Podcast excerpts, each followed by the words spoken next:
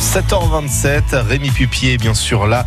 Bon pied, bon oeil, comme chaque matin. Rémi, bonjour. Bonjour Grégory. Et vous avez la patate aujourd'hui. À fond la patate, euh, vraiment. Et ça, ça fait plaisir. Il y a de belles histoires qu'on ne sait pas et qui méritent un coup de chapeau. Aujourd'hui, on part à Farnay, très joli village dans, dans la vallée de, du Gier, connu pour la fête de l'âne, son centre équestre et puis plein de belles choses. Eh ben, la mairie de Farnay a décidé pour la quatrième année consécutive de laisser un terrain de 2000-2500 mètres carrés à des associations pour qu'elles puissent y planter des patates.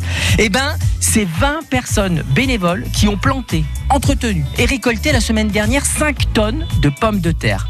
Euh, L'association Brère, les Restos du Cœur et le panier Couramio, bravo, euh, ils disent que ça fait de la gym, certes, l'ambiance est sympa, mais franchement, vous êtes trop fort. Et ben ces patates, ça va permettre de nourrir 220 familles ripagériennes pour cet hiver. Ouais, c'est vrai que c'est une belle action. Hein.